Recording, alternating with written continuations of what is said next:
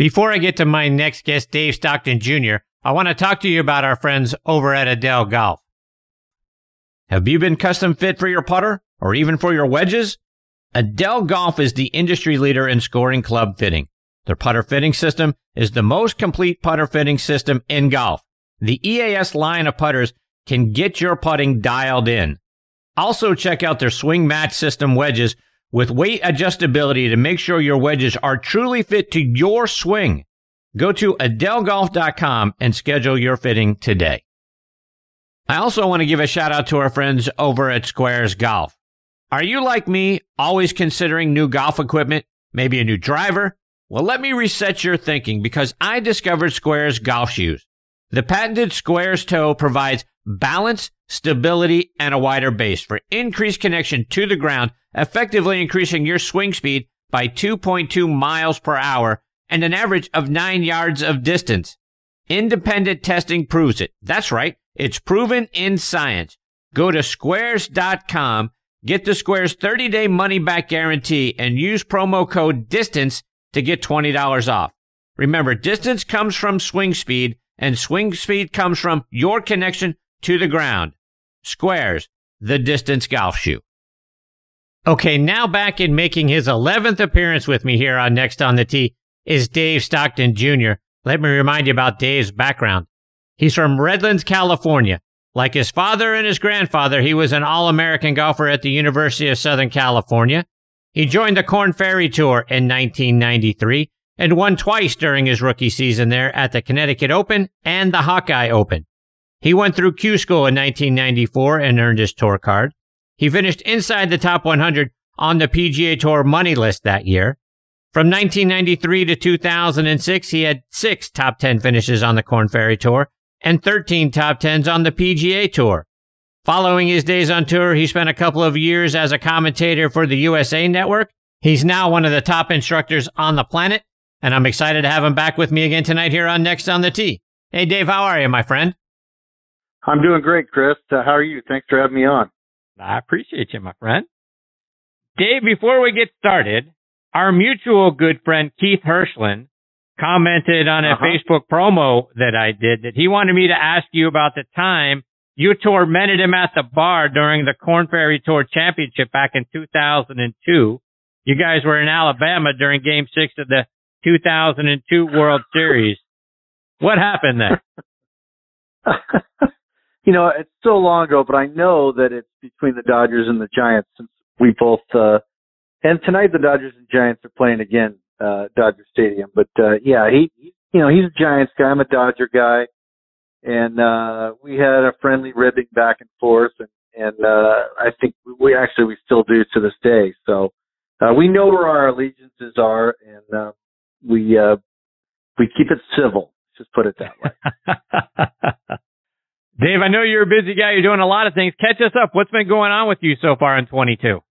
Well, uh, yeah, you know, I'm just, it's all about evolving and changing as you, as you, uh, learn this life that we live. And, uh, uh, my wife and I, we moved to Scottsdale, Arizona in September of last year and, um, got my real estate license here in Arizona.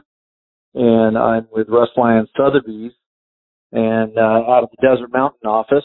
Um, still teaching, still doing that, still doing the the greens with back nine greens around the country and even outside the country. And um, and uh, just this week, I got my real estate license in Idaho, and so now my summers are going to be in Coeur d'Alene, Idaho, which is which is a pretty nice contrast between Scottsdale eight months out of the year and four months up there in uh, in Coeur d'Alene, and uh, going to be at uh, CDA National Reserve, which is a uh, private course up there that um, actually a guy that I helped with his game, he bought the course and wanted me to come in as a director of instruction and, and sell real estate there. So I started studying again and got my license, and so I'll be doing both up there. And uh, we we open May 20th, so it's going to be May 20th through September uh, uh, teaching and selling there, and then come back to Scottsdale in October. Wow. So that's fantastic. Good for the folks up in that area. yeah, yeah, it's it's it's a neat spot. It's a great Weiskopf track, and uh, it opened in 08. Uh, it was a different name, and um, they uh, obviously 08 was a bad time to open a golf course or do anything business wise, and um, kind of sat there for a while. And he bought it last year and uh, doing a lot of good stuff up there, and uh, it's going to be a fantastic uh, club to be at. Dave, switching gears a little bit, I saw a recent post that you put out on Twitter where it was asked if anyone had played a nearly perfect golf course, and the writer talked about it being at Muirfield. You responded with mm-hmm. Friars Head in New York. Talk about why you love that mm-hmm. golf course.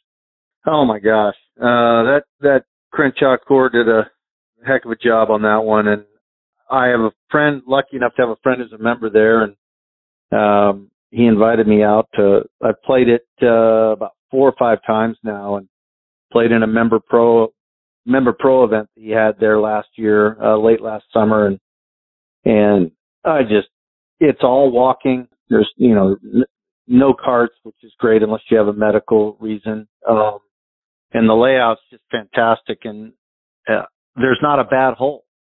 And then you you know you come to the 18th hole and you're looking at that beautiful clubhouse they built. You know, it's just uh it's a spectacular setting and there's no homes on the golf course. I mean, it's it's a pretty enjoyable walk, put it that way. Dave, I want to take you back into your playing career to the 1993 Connecticut New Haven Open.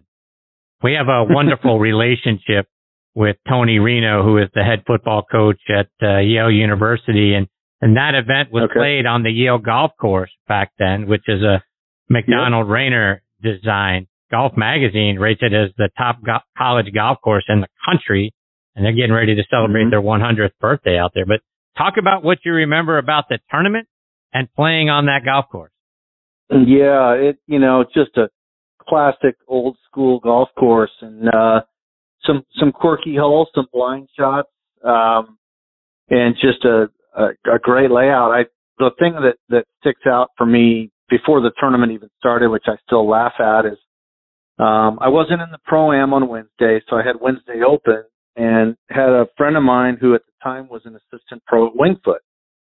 And he said, Hey, if you're not in the pro am, come out. We'll play Winged Foot West and play the West course. And, and, uh, it's in great shape, blah, blah, blah. And I'm like, yeah, I'd love to come out there, you know, and so I go out there and it's, you know, perfect condition, not a blade of grass out of place. And I shot the prettiest 77 you've ever seen. I called my dad that night and I called my dad and I told him I was going to play Winged Foot. Of course, he played the, they, he played the U.S. Open there when it was the, was the massacre at Winged Foot or whatever they called it. Um, when I think Hale Irwin won that one, but, uh, uh, he said, how'd you play? I said, wow, I, I played better than I scored. He said, what'd you shoot? I said, 77. He goes, 77? He goes, well, what's, what's going on? I said, I, I actually hit it really good. Just a, I got it in some spots you don't want to be and I, you know, paid the price. And I was telling him, I'm really, I feel good this week. I'm hitting it good, even though I shot 77 today. And, uh, you know, of course, go into the tournament and, you know, I win by a shot. Uh, I do, I don't remember a lot of shots during the tournament, but one I do remember is the 71st hole. Uh, I made a 60 foot putt to take a one shot lead, made a birdie putt from, uh, 60 feet. I was on the front, the pin was in the back and, and that gave me a one shot lead with one to go and made a four, four footer, four and a half footer in the last hole for par to win. And, um, that was kind of a, you know, wow, I you know, I belong out here. I, you know, and I started the year conditional status because I, you know, I hadn't, uh, I didn't play well at the finals of Q school in 92, which were at the Woodlands in Texas. And, um, so I had a conditional card. I couldn't get any event.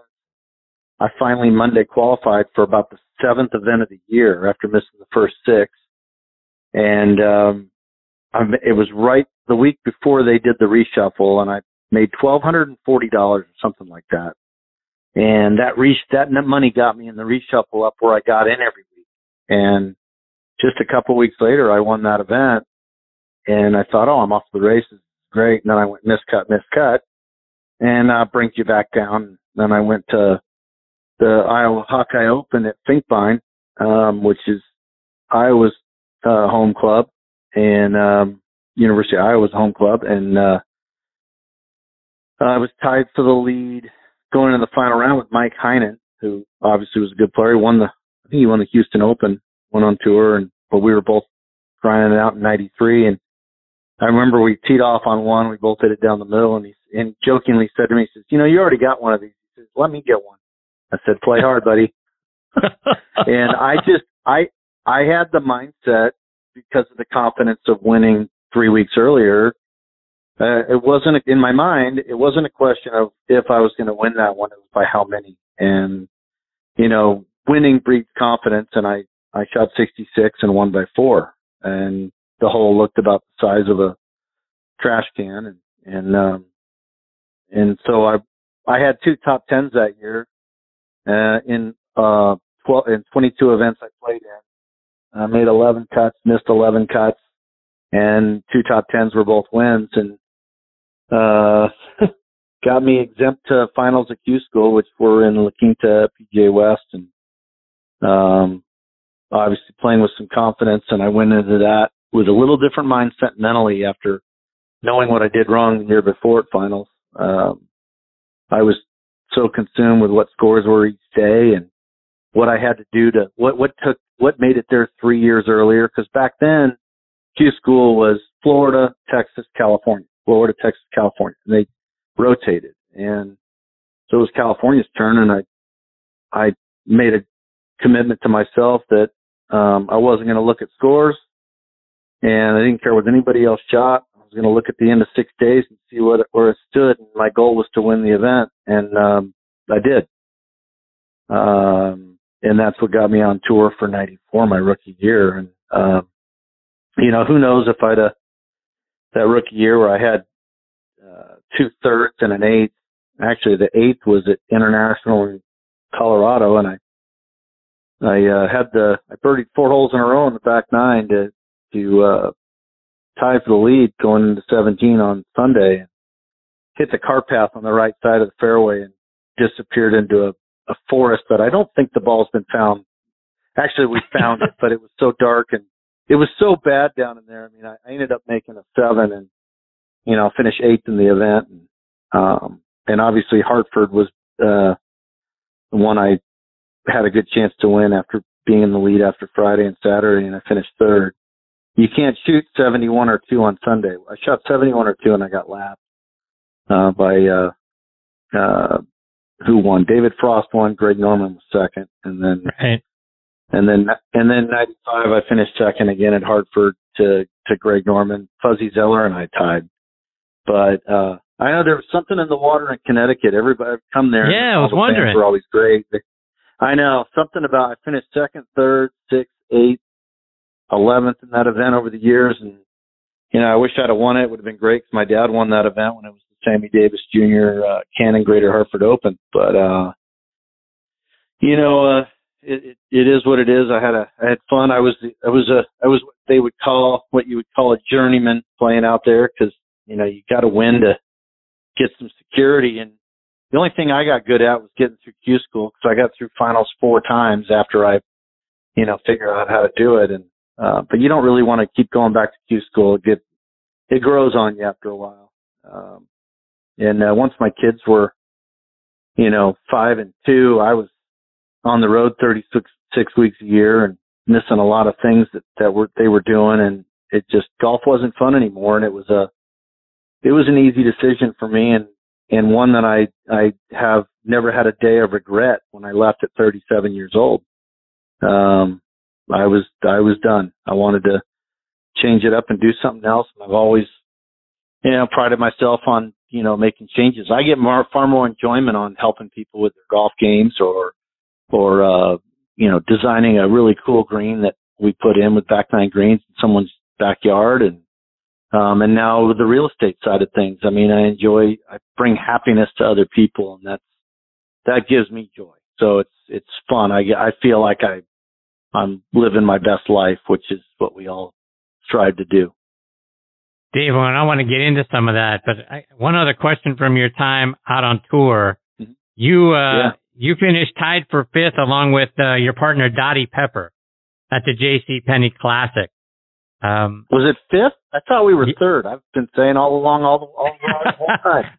I don't know. The the tour media guide said fifth. Maybe it was third. Who knows? Um, but okay. you guys actually uh, shot the round of the tournament. Can you guys combine for a 62 in the third round? But Dottie's a great friend. Uh, I, I enjoy spending time with her a lot. Talk about yeah. getting the partner with her in that event. well, there was some funny stuff. So I'm a rookie on tour in '94, and obviously Dottie in '94 was one of the dominant uh, women on the LPGA tour, and you know she, I, for me, you know I, the year's a long year, and you know the mixed teams in Florida, and it's like, yeah, you know I don't really feel like going and playing in that. It's, I live in California, and this is in Florida, and take a week off, and and Dottie normally played with Dan Forsman, and Forsman was injured and couldn't play, and and uh, Pidler, uh, Pid, uh, Dottie's caddy, um, or actually, no, caddy for Dottie, or he was maybe he was he was Forsman's caddy, but they were talking, and she she told him to ask me if I'd want, like to play with her, and I mean, obviously, I'm going to go play with Dottie because we could win the tournament. And I was like, wow, she's taking a chance with a rookie. This is, this is kind of cool. And so I said, absolutely. Yeah, let's do it. And I remember there was some funny stuff, but I, I show up at the, you know, everybody stayed at the Innisbrook hotel there on site. And I get to my room and, and, uh, there's a message on my phone from her saying, Hey, when you get in, I'm in room such and such. Um, uh, come on down, have a beer or two and watch the football game and get to know each other you know, we're going to be partners that week. I said, cool. So I unpacked. I go down to her room, knock on the door, and I hear dog barking. There's two, ch- she has two chows that she traveled with, two big chows. And one was black and one was, one was uh, blonde, yellow. And Furman and Shank were the two dogs. And obviously Furman, because she went to Furman University, right. and Shank just because funny. I don't know. I don't remember which one it was, but I'm sitting there. The dogs are kind of looking at me, and she hands me a beer, and we're talking, and I'm looking at this one dog. It doesn't look right. I finally realize the dog doesn't have any teeth. There's no. It's all gum. And and I finally I I weighed about halfway through the beer, and I kind of weird to bring this up, but I'm like, uh, Dottie, a uh, a question for you. What happened to your dog's teeth? And she said, Oh, that's a funny story. Yeah. She showed me her calf and on her calf there's a scar. And she said, yeah, I came home one, one day or one night and, and the alarm went off and the dog was sleeping by the door and the dog jumped up and bit me in the leg. It was like a knee jerk reaction. And so I took the dog to the vet and the vet said that dogs only chew with their back molars. So I had the front teeth all taken out. and I, I just I looked at her and I said, "Wow." I said, "Partner," I said, "Partner, if if I pissed you off this week, just don't don't hurt me. Don't don't do anything that's going to hurt me." I mean, I was 24. I'm 25 year old rookie. I'm like, that was intimidating, right? She, you know, and then and then during the tournament, I just one of the funniest ones was uh we're on the ninth hole on Sunday, and it's alternate shot, and she hit the tee shot, and I hit a I hit an eight iron. I remember I hit an eight iron into the green. It was about ten feet right underneath the hole, uphill, inside the hole putt. And I'm over. She's kneeled down. And I'm over her shoulder looking at the putt. She says, "I think I'm going to be sick." And I said, "I'm like, oh my god, partner, you okay? What what's going on?" She goes, "No, no." She just stands to me. She goes, "I'm just really nervous." And I thought, and it was really a, I was like, I was like, wow, here's Dottie saying my time to, to say, hey, get your you know what together. I I said uh, I said partner, you've made a million of these. Bury this thing in the hole and let's go to ten. She goes okay. She got up there and she poured it right in the hole like the champion she is. So it was cool, um, fun playing with her, and uh, you know we had a chance to win, but uh, we just came up a little short. But um, um, and that's probably more on me than her because if she had a uh, better partner, maybe she would have won the event but I I enjoyed it. It was the it was the one time I played in the event. You know, I I think they should have that at event again. I think um if they had even a, a I mean I know there's so many tournaments now. That's the one thing is is tough is uh, this wraparound season, events all over the place. I used to enjoy November and December off.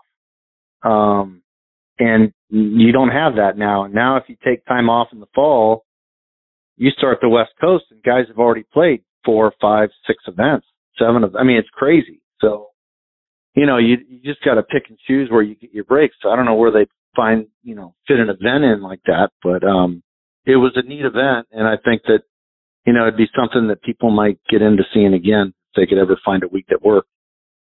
Dave, one more before I let you go. And I got to get a putting lesson from you because too often my buddies and I are completely wrong with how we read the greens and how we read the break. What should we be looking at and how can we go about doing a better job of reading the line and making more putts? Sure. Um, well, one of the problems with a lot of golf today, a lot of players today, is they ride in carts. Okay, so if you're not walking, if you're riding, you typically park on the side of a green or behind a green. You never park in front. And typically greens are sloped back to front. And, you know, when you're walking and playing and you walk up on the front of a green, you can get a really good feel. Greens don't run away from you typically. They're, they're sloped towards the fairway. And it's always important to when you're walking on a green, realize where the lowest point is on the green. Um, it might be to the left, it might be to the right, it might be in front. And then in relation to where your ball is in the hole, always look at, if I pour, I always, if you have a green that's tough to tell which way it's breaking, there's always an outlet, meaning for if it rains, where would water drain off this green? Where would water drain between my ball and the hole? And that'll give you a better understanding of which way a putt's going to break. Um, and, and walking on from the front of the green makes it a lot easier, but when you're walking on from behind, um, it wouldn't hurt to go down below more towards the front and walk up and get a better idea. Because if you're walking on the high side, it's like reading a putt from the high side. So a putt's breaking left to right and you walk around the left side and look at it, it's not going to look like it breaks very much. But if you go to the right side and look at it, everything's coming towards you now. So you get a much better understanding. And going to the high side, I always say like this. I mean, if you go to the high side and look at a putt, that makes as much sense as tilting a book or a magazine or a paper away from you and reading it. It's not that easy. So right. always go to the low side. Dave, before I let you go, remind our listeners, you talked about it at the at the beginning, but how can we stay up to mm-hmm. date with all the great things you're doing? How can we follow you on social media and uh and get an idea of where where Dave Stockton Jr. is going to be. Yeah, well, I'm I'm on predominantly uh, Twitter and Instagram, and uh, I enjoy interacting with people on on mainly on Twitter. Um, but I'm I'm at uh, DSJR1 on Twitter, and uh, and Instagram I'm David B Stockton, and uh, it's I enjoy it. Um, it's a lot of fun. Those are the two. I'm on LinkedIn too, not as much, but I'm on it. Um, and, uh, just, I enjoy the interaction. I love, you know, I don't want to, I don't want to put too much stuff out there where people are like, oh, he's blabbing again or something. But, you know, I know I'll have a bunch of stuff from, I'll have a bunch of stuff this summer and, uh, got a good, fun fishing trip with my dad and my son up to British Columbia in July and I'll be posting stuff from that for sure for salmon and halibut and uh you know just uh just enjoying life and enjoying family and friends well dave i can't thank you enough for taking time out of your night to come back and be a part of the show always enjoy getting to spend time with you you're a lot of fun my friend i hope you come back and do it again soon I will, Chris. I, I can't believe it's been 11 times, and I always enjoy being on your show and appreciate you and everything you do. And thanks for having me on again. Absolutely. Take care, my friend. All the best to you and your family. We'll catch up soon. Sounds good. You too. Bye bye. That's a great Dave Stockton Jr., folks. Great. He had a great uh, uh, run out on the PGA Tour, at the Korn Ferry Tour, and then on the regular tour. A lot of great experiences that you heard uh, some of those tonight, and now is just sought after as one of the putting gurus out there that uh, is helping a lot of people around the greens from a from a short game perspective, and then when you get on the green, there's just nobody better than he and his father at helping you read greens and make more putts. So look forward to having Dave back on the show again soon.